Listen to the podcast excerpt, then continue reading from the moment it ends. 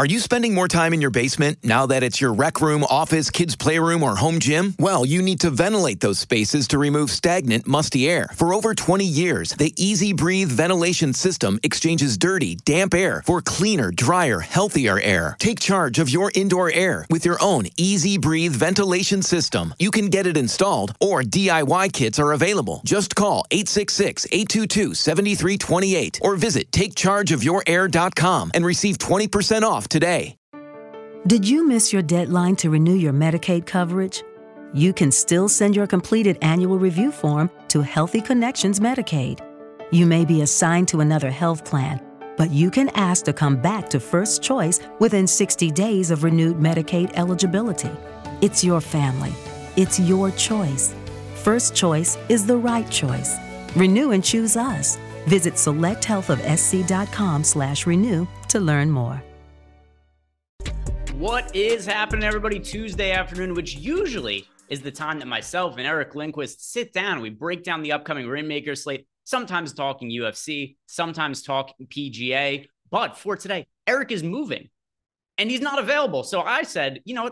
We don't need to change the time. I don't need Eric. Eric's just here to to really just humor me, especially when we talk about UFC. UFC 292 coming up this week. We've got Aljamain Sterling, Sugar Sean O'Malley in the main event. I'm really excited for it. Jordan Klein is producing. And also, kind of curious, Jordan, because I know that you were excited for the last pay per view card where we had Justin Gaethje against Dustin Poirier. Do you give a shit about this card as well as much as you did about the other one? Because you were pretty into that more so than I remember you being about UFC. Not really. I was watching a lot of the hype fights like before, like during the week, and I haven't seen anything yet on this one. But I'll have to right. take a look at it. So I thought, because if you guys don't know Jordan, he's very much uh, Gen Z, is it or whatever? He's into all of the, you know, streaming and Twitch and all that, which I thought that like Sean O'Malley be right up Jordan's wheelhouse because Sean O'Malley also a gamer, does a lot of streaming on Twitch, has a really big following. So I thought that he would be somebody who maybe you would be hip to, but per- perhaps not. But this should be a really good fight on paper. And by the way, Tristan, I see you in chat saying, can we open a pack on stream? Unfortunately, not. I'll do it on my show on Friday. The reason I can't do it here is because it gets really complicated, primarily because I am in New Jersey. Jordan is producing the show from California. And then it creates all kinds of location issues. If I had Jordan sign in for me on my DraftKings account from Los Angeles, and then I signed in from New Jersey, like sometimes I could flag your account and they think like you traveled or did something, you know, weird with an IP. So uh, not going to be opening any packs on stream, but since you requested, I'll do it on my show on Friday that I also do solo. But for today, we're going to be talking about Reignmakers. And as you guys come in, do me a favor, like the video, subscribe to the YouTube channel. And since I'm going to be here by myself because Eric moving into his house, which very excited about. I, I usually make fun of Eric when he's not around. Not going to do it today. Very happy he's moving into his house. Very exciting stuff. But since I don't have anybody to ask me questions, you guys could ask me the questions. Anything you want to know about this event, about the fights, about how I'm breaking them down, which fighters I'm targeting, anything like that at all, let me know in the YouTube comments, and I'm going to be answering that over the course of the show. And Jordan's going to be doing some sharing of some of the DK marketplace. We'll look at through some of the pricing. And if you guys don't have any questions for me, cool. I'll just break down the fights. But any questions you have, now is the time because we're definitely going to have the uh, time to be able to get to that on the show. And then also, I'm going to be, oh, like I said, for Tristan's question, uh, since you requested Friday, I'm still going to be doing my show where I break down the slate more so from a classic DraftKings contest perspective, but still I touch on Reignmakers. I'll open up a pack on on that for you, Tristan, and build out some lineups as well. And if you guys haven't opened up any packs, they just went live.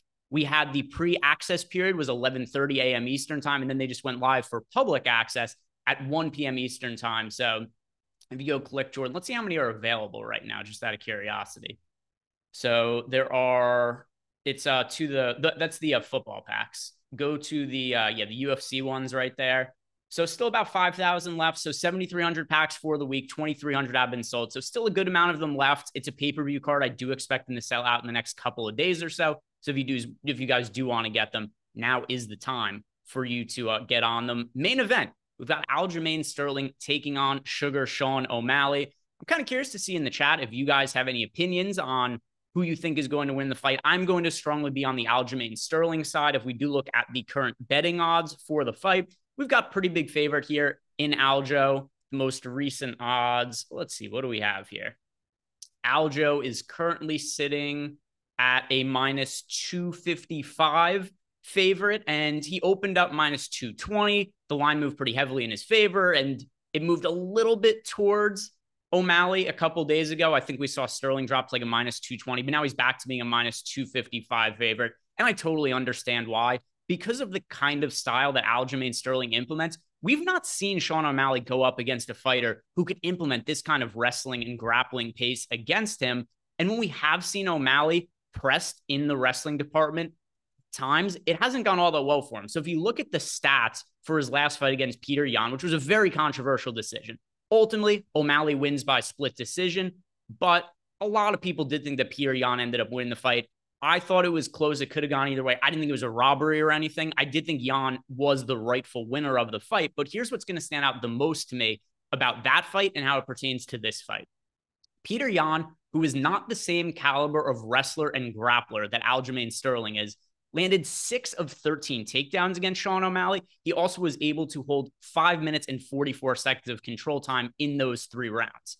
If Peter Yan is able to do that to Sean O'Malley, I tend to think Aljamain Sterling is going to be able to do that as well, which also means that that is going to limit the ability for Sean O'Malley's path to victory, which is likely going to be a knockout sometime in the early rounds. First, second round knockout, I think is probably the path to victory for Sean O'Malley. But if he's laying on his back, not a lot of opportunities to be able to finish or hurt Aljamain Sterling in that kind of scenario. So I think Sterling wins the fight. I don't think the path to victory for Sean O'Malley is super realistic. He really only has a puncher's chance in this fight. And if Aljo wins, which, like I said, I expect to happen because it's going to be a wrestling and grappling based game plan, I think we're going to see a massive amount of fantasy points come in for Sterling. So he's going to be my number one target for this event. And two title fights on this card. So we're going to talk about the other one in the co main event in a second as well. But Aljo, I pick him to win. I pick him to win via wrestling and grappling. I think he eventually breaks down O'Malley on the ground, gets himself a submission, puts up well over 100 fantasy points. So something that we definitely want to be targeting.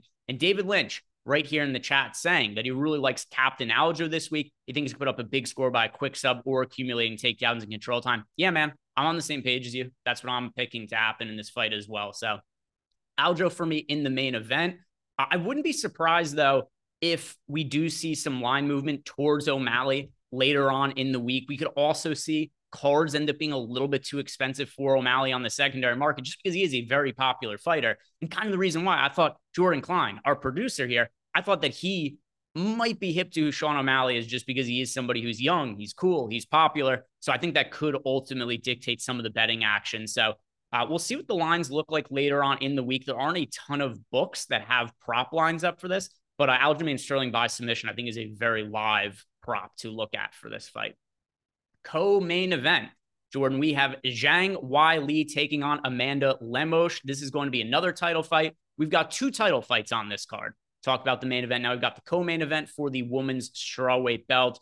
Zhang Weili has not fought in close to a year. Her last fight was her reclaiming the belt against Carla Esparza in what was a very, very non competitive fight because it was a terrible stylistic matchup for Carla Esparza. Zhang Weili was just way too strong for Esparza. And ultimately, Esparza wasn't able to land takedowns. If Carla Esparza doesn't land takedowns, she loses the fight because that's her only path to victory in most of her matchups. The fight between Zhang Weili and Amanda Lemos, I give Lemos a better chance to win as an underdog than I give Sean O'Malley a chance to win. The reason why is because Amanda Lemos has crazy power for the women's strawweight division. There are two women in, or I should say, three women that fight in this division that have one punch knockout kind of power. That is Amanda Lemos, it is Zhang Weili, and it is Jessica Andrade. And Andrade has been on, you know, a terrible losing streak as of late, although in very difficult matchups.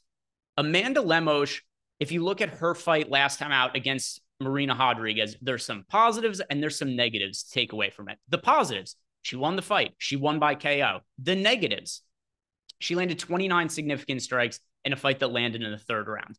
Not a ton of output on the side of Amanda Lemos, especially when she's fought against some of the better competition, which, if you look at the results from recent fights, it's not great, which is why if this fight gets extended, Zhang Weili is going to win.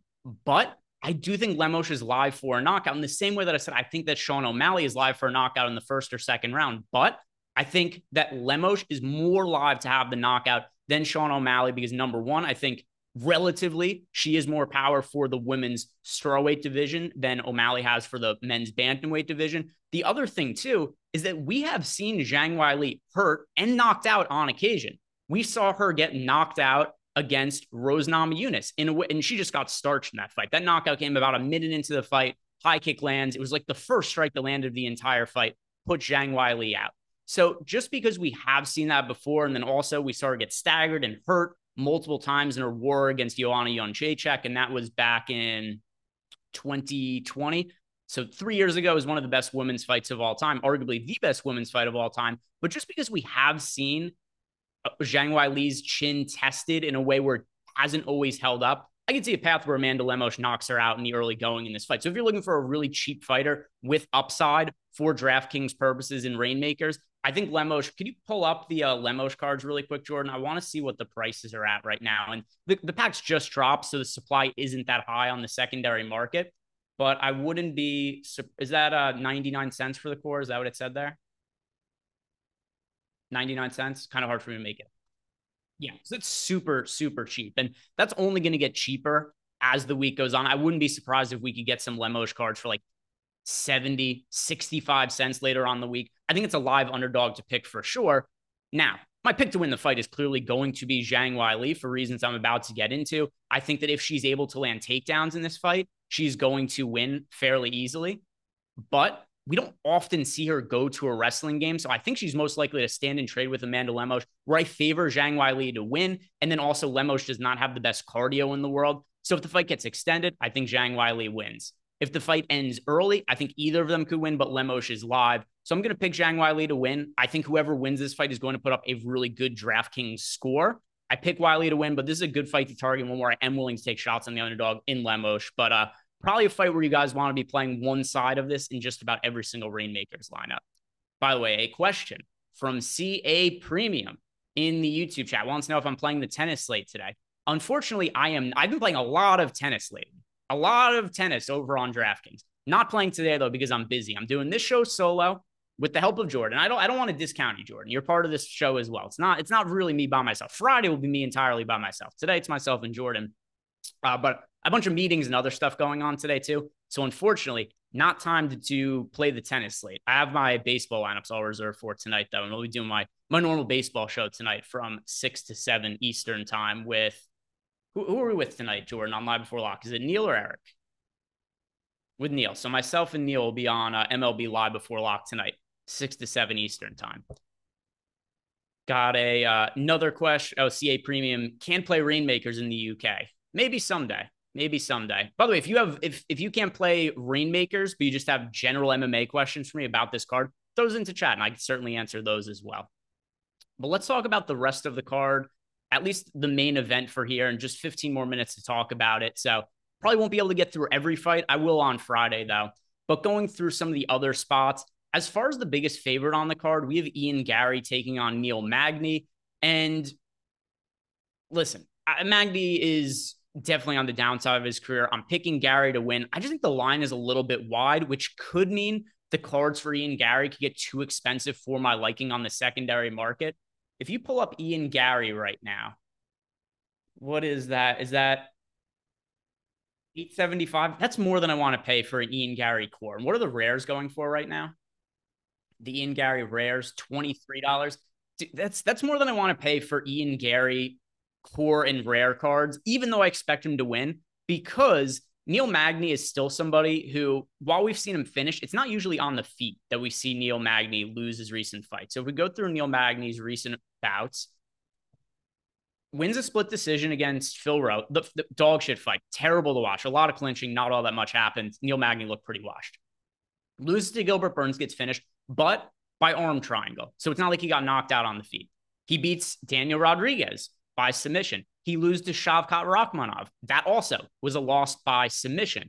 So we don't usually see Neil Magny get knocked out. The last time that we saw him actually get hurt and finished in a fight, actually the only time in the UFC where it happened was against the prime version of Santiago Ponzinibbio, and that was in 2018. So, you know, Magny, even at this point in his career, I consider him to be fairly durable. If you want to finish Neil Magny, it is most likely going to have to happen via the wrestling and grappling, like we saw Gilbert Burns do. And that's also what the betting lines indicate right now. If you're looking at this right now, we've got it minus 165 to go over two and a half rounds. So, with that in mind, I don't think that Ian Garry has an upside worth his current price point on the secondary market. If the cards get a little bit cheaper to the point where maybe he get his cores for like $5 and maybe the rares come down to like 10 to $12, okay. I'm not going to pay $23 for an Ian Garry rare. I don't want to pay close to $10 for an Ian Garry core because of, like I said, I just don't think an early finish is all that likely for Ian Garry. And if you're going to pay that kind of premium for him, you need a really big score. You need him to be like a captain worthy fighter. And to me, the fighters that I really want to play in the 1.5x spot, the ones that I think are most likely about the biggest biggest scores on the card, it's it's the winner of the main event, who I think is going to be Aljamain Sterling. It's the winner of the co-main event, Zhang Weili and Amanda Lemos. And then there are some other fights too that we're going to talk about as we go through here. And I'll kind of group some of them together right now. But fighters like Brad Tavares taking on Chris Weidman. I don't think Weidman has any durability left. I think I think we'd see Brad Tavares. I think Brad Tavares is more likely to fin- to have a finish in his fight than Ian Garry is to finish Neil Magny. Same thing goes for Gregory Rodrigues against Dennis Tulin. Gregory Rodrigues, zero, zero fight IQ. Comes in with some of the worst game plans ever. Extremely talented grappler, good wrestler as well, but chooses to stand in trade, which, by the way, he could knock out Denis Tiuliulin. That's a very live possibility. But if Rodrigues decides he's going to wrestle and grapple in this fight, I think he puts up a massive score. So when I'm starting to figure out who I want to prioritize for Reignmakers this week, just as a whole, my overall top priorities Aljamain Sterling, Zhang Weili, a little bit of Amanda Lemos, is an underdog in that fight, and then Brad Tavares and Gregory Rodrigues. Ian Garry to me is just like a tier below those fighters as far as Reignmakers targets go. And I think Ian Garry is going to be the most expensive of all of them because of how big of a betting favorite he is on the on the betting market. But despite that, like I said, his odds to win inside the distance aren't all that great. And uh, we do have some questions that are coming in here. One from David Lynch wants to know my thoughts on Bautista against Blackshear. Yep, we could definitely walk through that. And then Randy Jackson also wants to know can he use these picks for DraftKings? Absolutely.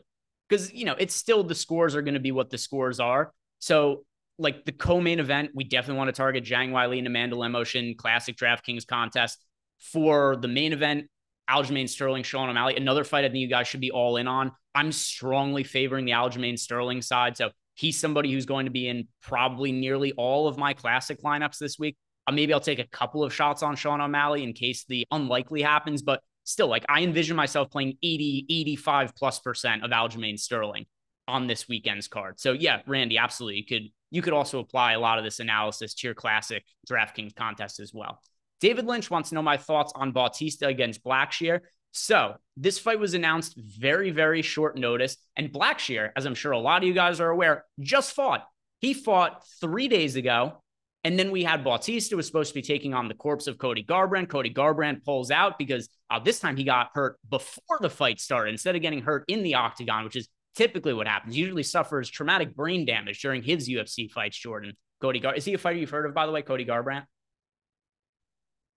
Okay. So uh, Jordan has not heard of Cody Garbrandt. That's not in his wheelhouse. I'm always trying to gauge which fighters Jordan has and hasn't heard of. But Cody Garbrandt has gotten knocked out a million times in his career. So Bautista was a massive favorite against him. Then you get Garbrandt pulls out. In steps Damon Blackshear on just a couple days' notice. So as far as Blackshear goes, I'm really interested to see what the betting lines are. We don't have any up for this fight yet. I hope that Blackshear is an underdog because while I haven't had a ton of time to look into this fight, I have taken a look at some of the stats based around this fight, and I have some concerns with the takedown defense of Bautista. So I'm going to pull up his fight history here and go through some of his takedown defense and really try to show why I have concerns with it. So I have to go to his UFC stats page. Unfortunately, he's not on the UFC stats page for this event yet because the UFC has not officially added Mario Bautista and Damon Blackshear to the fight card. So Mario Bautista has a takedown defense. I know off the top of my head, right around 60%. All right, I got the stats in front of me. Yeah, 62% takedown defense for Mario Bautista. Now, I'm going to tell you why I think this is a good matchup for Damon Blackshear, why I really hope we get plus money on him, which would mean that number one, I think he'd be a good bet. And then number two, I think he'd be a good target if he comes in cheaper than expected for Reignmaker's purposes. So Blackshear, as we saw last week, excellent wrestler and grappler. Great submission game. We saw him land the twister last week, only the third one in UFC history. Super impressive finish, got himself the 50K bonus. Last fight, Mario Bautista fights Guido Canetti, who's 10 million years old. And Guido Canetti lands a takedown against Mario Bautista. Goes one for one on takedowns. Did it amount to anything? No, not really. We still saw Bautista land takedowns of his own, get Guido Canetti out of there. Other fights we saw Mario Bautista. He was taken down twice by Jay Perrin, which is a very bad look because Jay Perrin uh, is not somebody who should be taking down Mario, a, a fighter like Mario Bautista or anybody that we consider an actual fighter that has a chance to be like a high end UFC prospect, which I think a lot of people look at Mario Bautista potentially as. Mario Bautista was also taken down twice by Jin Soo Son. And if you look at Jin Soo Son's career, he is no longer in the UFC. Last fight was that fight against Mario Bautista. It was a loss in 2019. So overall, Mario Bautista only has a 62% takedown defense, and he has not fought the best wrestling and grappling competition. He's getting taken down by some really low level fighters. So he has massive striking advantages over Damon Blackshear in this fight. I have zero, I have zero doubt about that. But if this is a spot where Blackshear is able to land takedowns, which I think is probably going to happen, considering that Mario Bautista only has a 62% takedown defense, then I think that we're in a spot where Damon Blackshear is potentially a very live underdog. And like I said, my expectation is that Blackshear is going to be an underdog when the betting lines come out, but I'm just making a guess because we don't actually have the betting lines up. I'll have more of that information on Friday when we when we break the card down. But based on scoring output, to me, Bautista is reliant on a finish to put up a big score, whereas we could get Blackshear potentially get himself a submission, but also with the weak takedown defense of Mario Bautista, I think we could see multiple takedowns from Blackshear. He could hold a bunch of control time and could end up scoring well, even in a decision. So Blackshear, I hope he ends up being an underdog that we could bet on and play at a cheap price for DraftKings purposes, get for cheap in Reignmakers. But we'll end up seeing what the actual pricing ends up being once all that gets released. Some of the other fighters that I want to talk about for this card, Jordan, pull up uh, Brad Tavares for me, if you wouldn't mind. So Brad Tavares taking on Chris Weidman. I cannot believe Chris Weidman is back. Cannot believe it at all, which speaks to a couple of things. First of all, Chris Weidman, kudos to you, man. The mental fortitude that it takes to get back into the octagon after he broke his leg on the first strike he threw of his last fight against Uriah Hall, that is unreal to me. Is it is it advised? Probably not. Probably not. I, I don't even know. I, I don't think he should have been cleared for this fight because you look at his other outings here are the recent string of fights for Chris Weidman and how they finished. Uriah Hall, TKO. Uriah doesn't even throw a strike in the fight. Chris Weidman throws a leg kick. He snaps his own leg in half. Fight ends in 17 seconds. Uriah Hall gets himself a KO, a quick win bonus on DraftKings by doing nothing, just by existing in the octagon.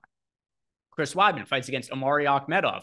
Omari Akhmedov, who is a not UFC caliber fighter, I wouldn't consider he is somebody who is no longer on the roster. His last fight, actually, believe it or not, was a loss to Brad Tavares. So Omari Akhmedov loses to Brad Tavares. He ends up also uh, losing to Chris Weidman, but Tavares looked much better in his win over Akhmedov than Chris Weidman looked in his win over Akhmedov. Also, Chris Weidman was totally gassed by the end of that fight. Akhmedov took him down four times. So it was a win for Weidman, but it wasn't a great looking win for him. He fights against Dominick Reyes, gets knocked out in a minute and a half. Fights against Jacare Souza, gets knocked out in the third round. Fights against Kelvin Gastelum, ends up getting himself a submission. That is his last uh, his last career finish that we saw from Chris Weidman came in 2017 against Kelvin Gastelum, but Chris Weidman got knocked down early in that fight and nearly got finished. Fight before that, knocked out by Gegard Mousasi. Fight before that, knocked out by Yoel Romero. Fight before that, gets the absolute brakes beaten off by Luke Rockhold. It was relatively competitive until Chris Weidman throws that ill-advised spinning kick ends up getting taken down, and then just gets absolutely beaten to oblivion by Luke Rockhold. The point being here, Chris Weidman has taken a metric shit ton of damage. I do not think he's able to withstand anymore, given the fact that in his last fight, he threw one kick and it just broke his own leg. Brett Tavares is not a finisher. And I do think that the UFC is trying to set Chris Weidman up in a matchup where he just does not go out there and get killed. I just don't know it matters. I don't think Chris Weidman is able to take a punch from anybody who's in the UFC. So, with that in mind, I'm taking Brad Tavares to win. I think he probably knocks out Chris Weidman. Something else, too, that's going to be problematic for Chris Weidman is that Brad Tavares is an 80% takedown defense. He is not somebody who is easy to take down. If you look through some of the fights that we have seen from Brad Tavares, he fought against uh, Dricus Du Plessis, who was not able to take him down. We did see Akhmedov take him down twice, but with that said, Akhmedov took down Chris Weidman four times. Antonio Carlos Jr., was a great wrestler and grappler, he was only to take he was only able to land one takedown against Brad Tavares. If Chris Weidman is not able to take down Tavares, which the numbers kind of indicate is the most likely scenario because of Tavares's high takedown defense, then Chris Weidman is on the feet standing and trading, which is likely going to land and end in disaster for him. So I really like Brad Tavares as somebody to target for Reignmakers and for classic DraftKings contests as well. For sure, early finishing equity. And if we look through the rest of the card, only a couple minutes left. I want to talk about one underdog that I think is live. Jordan, look up uh, Maryna Moroz. It is spelled M A R Y N A, is her first name. I'm curious to see where the prices are coming in on her right now. Moroz a little more expensive than I would have thought. Those are going to get cheaper later in the week. Don't buy them now. Guarantee they're going to get cheaper. But Karine Silva, who is fighting against Moroz, by the way, these two have fought once in the past, not in the UFC, outside the UFC, though. And if we look at Silva's career, she has fought 20 times. She's 29 years old. Of those 20 fights, 19 have ended inside the distance. She's only gone to decision once. And if you look at the durability of Maryna Moroz, she is somebody who has never been finished within the UFC. And the last time these two fought each other, it was in 2014. So you can't pull too much away from it. You know, it was nine years ago, but still, it was a fight where Moroz ended up winning by submission. And if we are considering Silva a fighter who is dependent on finishes to win, every single one of her finishes in her career have come inside the distance. She's also looked a little bit slower and seemingly started to gas out in the later stages of some of her fights that have gotten extended past the first round or so. If she is somebody who is dependent on finishing, and Maryna Moroz is really difficult to finish, I tend to think that Moroz is very live to win this fight, especially in the later stages. I would not be surprised at all if Moroz, who I do consider to be the better striker, was able to knock out Silva in the second or third round as she starts to slow down. Or maybe this fight lands on the mat. They end up getting, you know, Silva gets sloppy. She ends up getting tired, and Moroz is able to finish her on the mat if that if that ends up being the case. Because Maryna Moroz has looked slightly improved in some of her recent fights. I'll pull up some of those results for you guys and go through some of the numbers. But she's one of my favorite underdogs on the slate, and you know she lost to Jennifer Maia, but Maia's a title challenger. She had that fight against Marina Agapova, where I thought Moroz looked really good in that fight. She was able to exploit the grappling and takedown defenses of Agapova. She lands two takedowns in that fight, holds a bunch of top control time, ends up getting a submission win there. She beat Mayra Bueno Silva, which how good is that win aged? We have Maryna Moroz beating Bueno Silva. She ends up outlanding her 139 significant strikes to 88. She also took her down twice.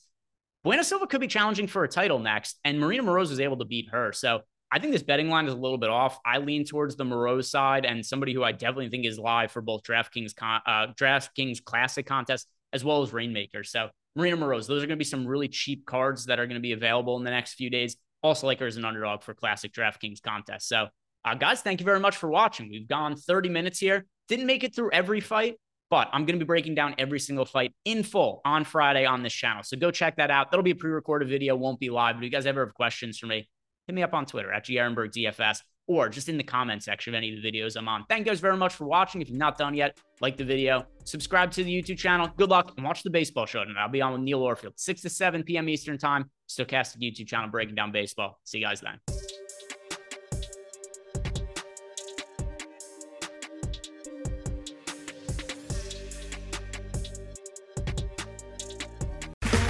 Okay, round two. Name something that's not boring. A laundry? Ooh, a book club. Computer solitaire, huh? Ah, oh, sorry, we were looking for Chumba Casino. That's right. ChumbaCasino.com has over 100 casino style games. Join today and play for free for your chance to redeem some serious prizes. ChumbaCasino.com. No purchase necessary. Full prohibited by law. 18 plus terms and conditions apply. See website for details. With Lucky Land slots, you can get lucky just about anywhere. Dearly beloved, we are gathered here today to. Has anyone seen the bride and groom? Sorry, sorry, we're here. We were getting lucky in the limo and we lost track of time. No, Lucky Land Casino, with cash prizes that add up quicker than a guest registry. In that case, I pronounce you lucky. Play for free at LuckyLandSlots.com. Daily bonuses are waiting. No purchase necessary. Void where prohibited by law. 18 plus. Terms and conditions apply. See website for details.